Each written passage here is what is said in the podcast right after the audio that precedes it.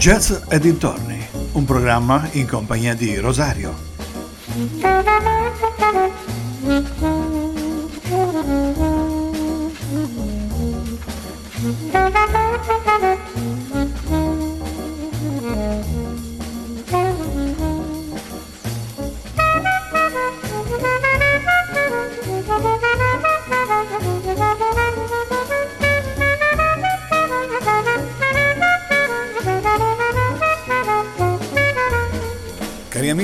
Vicini o lontani, ben ritrovati ad una nuova puntata di Jazz e dintorni.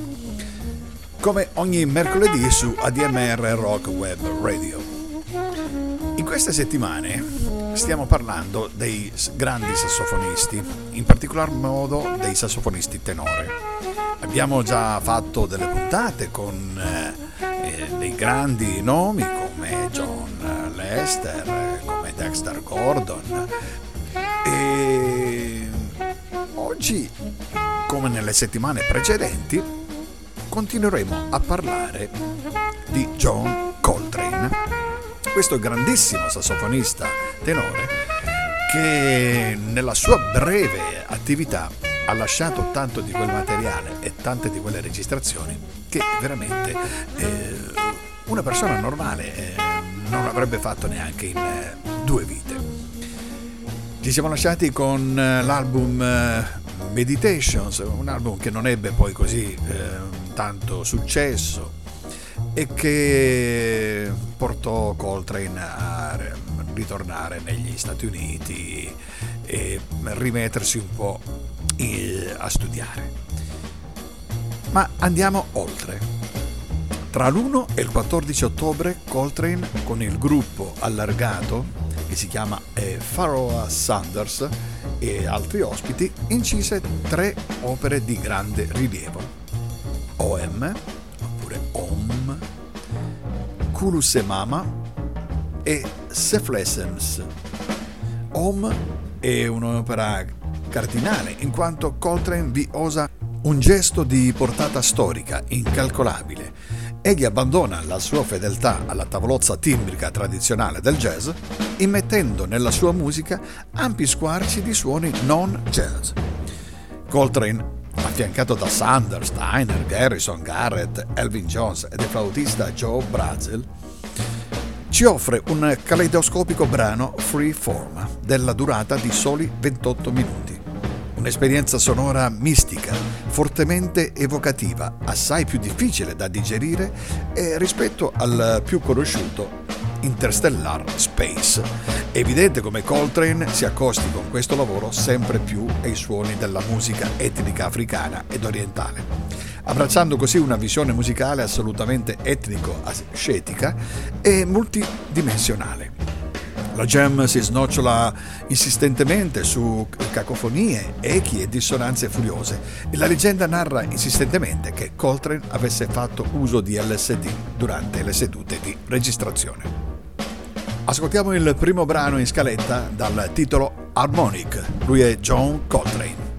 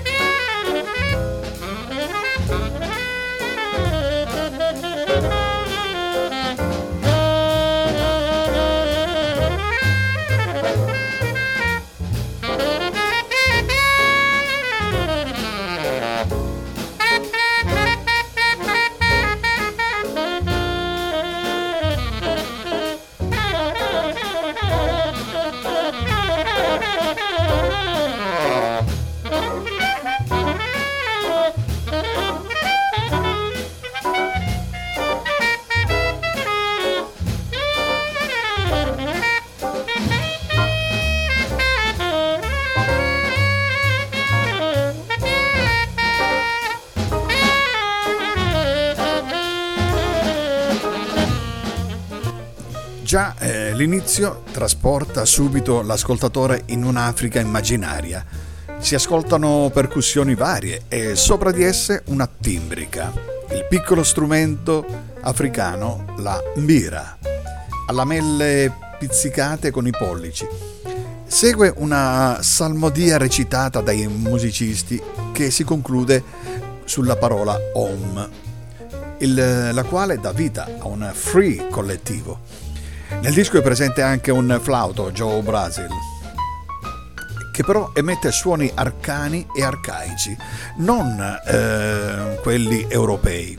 Qui Coltrane non si esibisce più in smoking con il suo elegante quartetto, ma suona canzoni di Richard Rogers con scale modali, accordi e ritmi precisi, ma getta in faccia all'ascoltatore brandelli di materia sonora viva e cruda l'atmosfera religiosa e sciamantistica, frenetica, misterica, quasi da messa nera.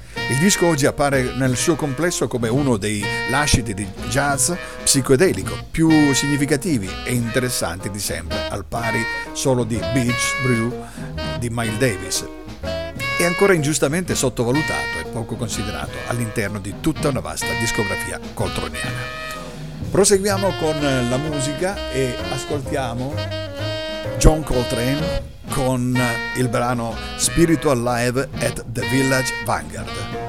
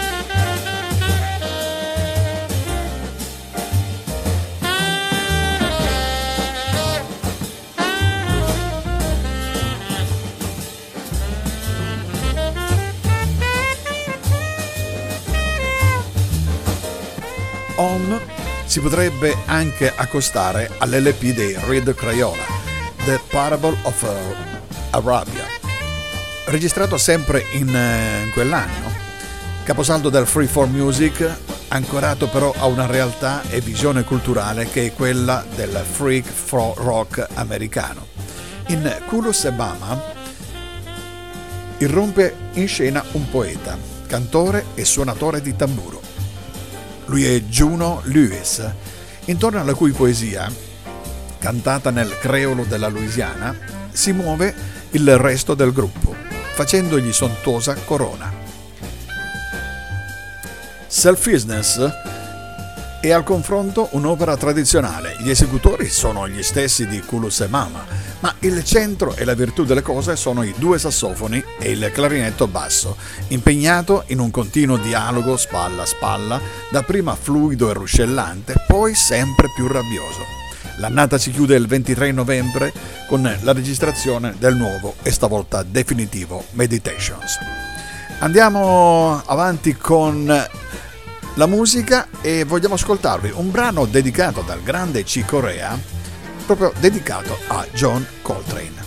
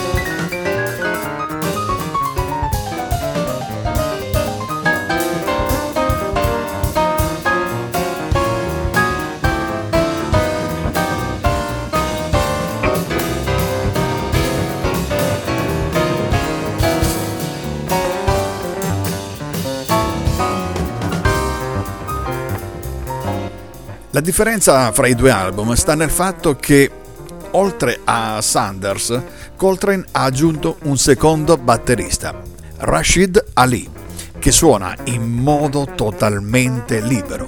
E sommato ad Elvin Jones ne viene fuori un uragano percussivo. L'idea strutturale e di base è quella del vecchio Meditation, che viene mantenuta, ma con una cruciale differenza, vi è sempre una scala di base. E Coltrane che suona un frammento melodico in questa scala trasportandolo su e giù. Ma stavolta non lo trasporta più sulle note della scala, bensì suonando altre scale. Questo procedimento che già avevamo eh, scorto in A Love Supreme, presentato la settimana scorsa, deflagra qui in tutta la sua carica dirompente quella musica che era monocorde e prevedibile, ora sprizza di urti dissonanti fra le diverse scale. I musicisti si muovono in eh, spazio in cui tutte le note sono più o meno costantemente presenti e in cui tutto si può suonare. Beh, è una cosa allucinante, veramente. Coltrane inoltre ha eliminato uno dei cinque brani, Joy, e l'ha sostituito cambiando un po' la successione con il nuovo brano The Father and the Son eh, and the Holy Ghost, collocato in apertura. L'ignaro ascoltatore che mh, mm, metteva la puntina all'inizio del disco fa un salto le due batterie scatenano un pandemonio e Sanders emette di continuo uno stridente suono multiplo. È un paesaggio sonoro inaudito, mai immaginato da mente umana. Su esso Coltrane espone la cellula tematica che poi trasporterà su e giù. Segue senza interruzione Compassions, un'oasi da, dai contorni un po' più rilassanti e familiari in cui McCoy Tyner dà vita a uno dei suoi grandiosi assolo. Continuiamo con eh, la musica e andiamo ad ascoltarci Village Blues Coltrane.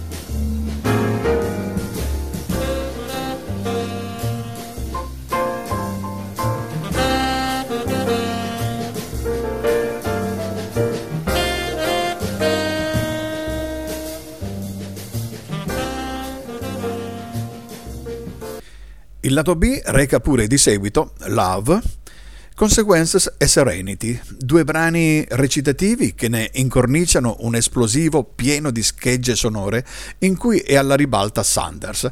Nell'insieme l'impianto strutturale comune a tutti i brani dona all'intero LP una ferrea coerenza interna, rendendo accettabili e anzi del tutto logici i suoi continui capovolgimenti dalla violenza alla dolcezza e viceversa. Da un materiale noioso e inerte, Coltrane ha ricavato un nuovo visionario capolavoro. La sua sintassi rivoluzionaria segna tuttavia il punto di rottura con McCoy Tyner, che non riesce a seguire l'evoluzione di Train.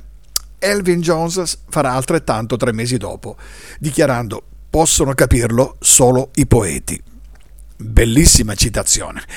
Vi ricordo che siete sempre all'ascolto di ADMR Rock Web Radio questa è Jazz e dintorni. Proseguiamo con la musica con Moments Notice.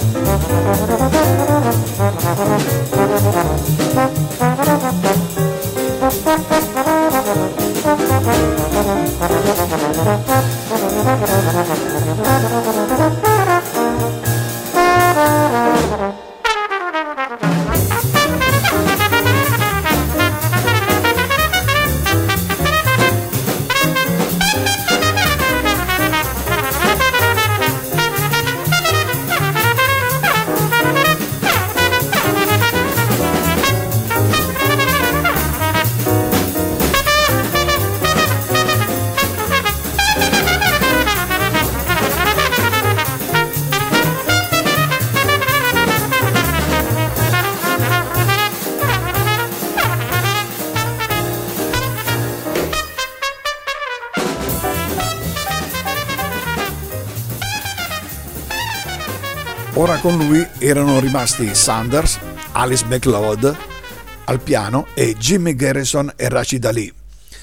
La sua musica era ormai stabilmente priva di pulsante ritmica, fluttuante nell'aria e gli ascoltatori erano perplessi circa la pianistica che certo non valeva Tyner, ma Alice faceva senza problemi ciò che Coltrane voleva e Coltrane voleva sentire di continuo un sottofondo come un'arpa. Non soltanto i critici ma anche gli ascoltatori erano dubbiosi. Per Coltrane il rapporto con il pubblico era vitale e non lo si poteva troncare impunemente. Egli sentiva di correre questo rischio e ne era angosciato. Un'altra volta confessò che essere acusticamente abituato alla propria musica era per lui un problema. Avrebbe voluto percepirla come un profano che la sentisse per la prima volta, lacerato tra il richiamo dell'incognito e il richiamo della tradizione. Nel maggio del 1966 eh, Coltrane incise un nuovo disco dal vivo al Village Vanguard, Live at Village Vanguard, che abbiamo ascoltato poco tempo fa. Nel 1961 i due lunghi pezzi pubblicati furono due improvvisazioni realizzate dal gruppo nel suo stile attuale, ma i tempi erano Naima e My Favorite Things. Nel corso dell'anno Coltrane poté finalmente regolarizzare il suo stato civile.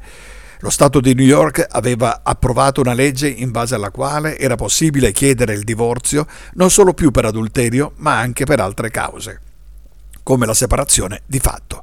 Coltrane ottenne quindi il divorzio da Neima e sposò Alice McLeod. Proseguiamo con la musica e il prossimo brano è dedicato a Sonny Rollins. Questa è Like Sonny, lui è John Coltrane.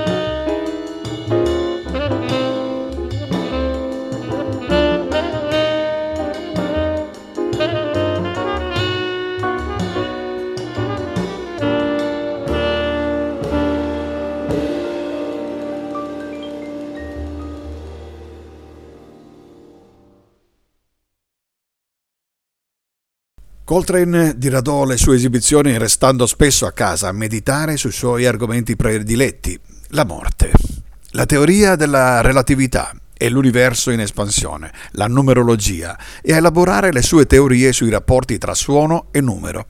Egli appariva ossessionato dal bisogno di raggiungere una verità ultima, sostanziale, assoluta. Il nocciolo della verità? La Cruz come amava dire, beh, nel mezzo di questo strano periodo di attività, più che altro mentale, giunse la proposta di una tournée in Giappone. Era un paese che Coltrane era ben felice di visitare, visto il suo interesse per l'Oriente, e dove era molto amato.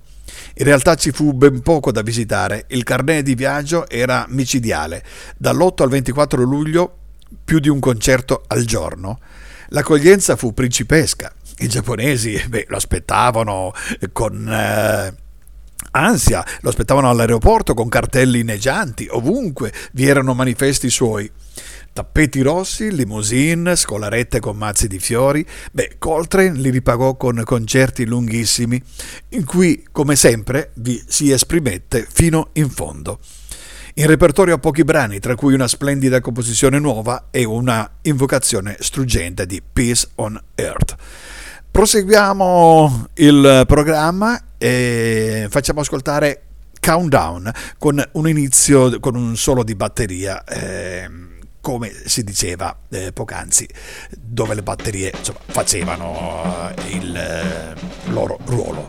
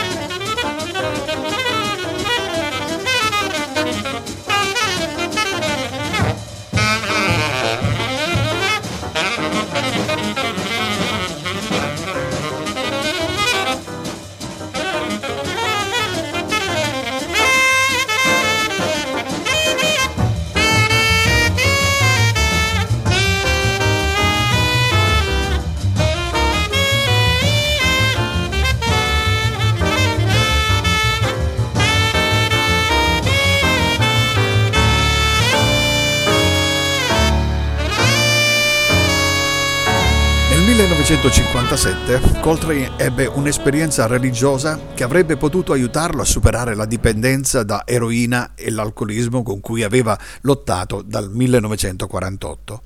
La carriera gli imponeva, oltre ai concerti, la presenza in continue conferenze stampa. Le foto scattate negli ultimi anni lo ritraevano molto ingrassato e in circa metà di esse Coltrane pone una mano alla destra sull'addome ma eh, a pochi confessò la sua sofferenza. Aveva mal di testa continui e sempre più forti. Nel 66, tornato dal Giappone, assumeva grandi quantità di aspirina. George Wayne gli propose una tournée in Europa, ma egli rifiutò. Non sto bene, disse, non me la sento. Wayne gli offrì di rinviare la durata a suo piacimento, ma Coltrane non eh, voleva partire affatto. Si ipotizza che nel 1965 Coltrane iniziò a usare LSD e sottoposto a controlli medici venne a conoscenza di avere un importante danno epatico che stava via via peggiorando il suo stato di salute. Coltrane dal canto suo decise di non sottoporsi a trattamenti medici, sempre più vicino al pensiero delle filosofie orientali che dovevano averlo indotto in uno stato di passiva accettazione del destino, inclusa la morte. Da tempo parlava spesso della morte con chiunque e si era convinto di dover morire presto. Egli affrontò quindi il destino senza opporsi e accettare alcun percorso di cura la certezza della morte imminente lo indusse ad andare avanti nella sua ricerca artistica, senza più remore, come un folle in una folle corsa verso la fine di tutto. A Ravi Shinakar per telefono Coltrane apparve triste e molto provato. Cercava qualcosa di nuovo, ma non sapeva cosa. Proseguiamo con la musica. Il prossimo brano è I Want to Talk About You, John Coltrane.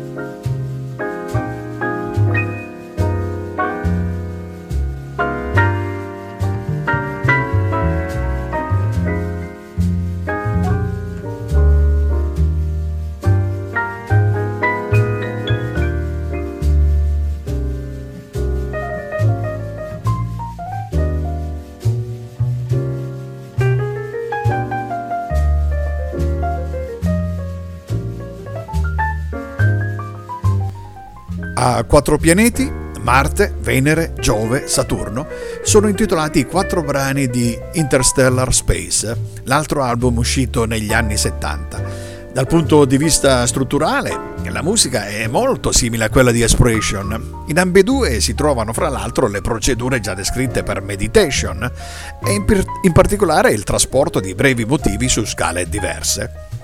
Il carattere è però tutt'altro. Coltrane al sax tenore dialoga con Rashid Ali e la presenza dell'incendiario batterista si trasforma in un'occasione di estenuante sfida. Lascia allibiti un po' lo stoicismo di Coltrane, che si sottopose a simili sforzi nonostante insomma, eh, le condizioni in cui si trovava. Il linguaggio rotolante, inarrestabile, come una lingua di colata lavica che si ascolta nei concitati degli assolo degli album precedenti, qui appare un po' denudata. Messa allo scoperto e mostra una così rigorosa logica architettonica da reggere l'ascolto da solo. In quei vertiginosi giochi di scale su scale si innervosiscono gli ascoltatori già dai concerti del 1960 e sono in realtà applicate eh, ferre regole di combinazione, permutazione, trasporto. Chi riesce ad afferrarne i motivi e gli sviluppa intorno in questa musica una ricchezza esaltante, inesauribile, unita a squarci di purissima poesia come nel delicato Venus e nel tracollante Jupiter eh, l'ultima seduta in sala di incisione si tenne il 17 marzo del 67. Qui registrò un solo brano, Expression, probabilmente perché Alice o Alice era in gravidanza avanzata. Due giorni dopo nasceva il terzo figlio della coppia, di nome Oran. Andiamo avanti con la musica e ascoltiamo il prossimo brano che è Take the Coltrane.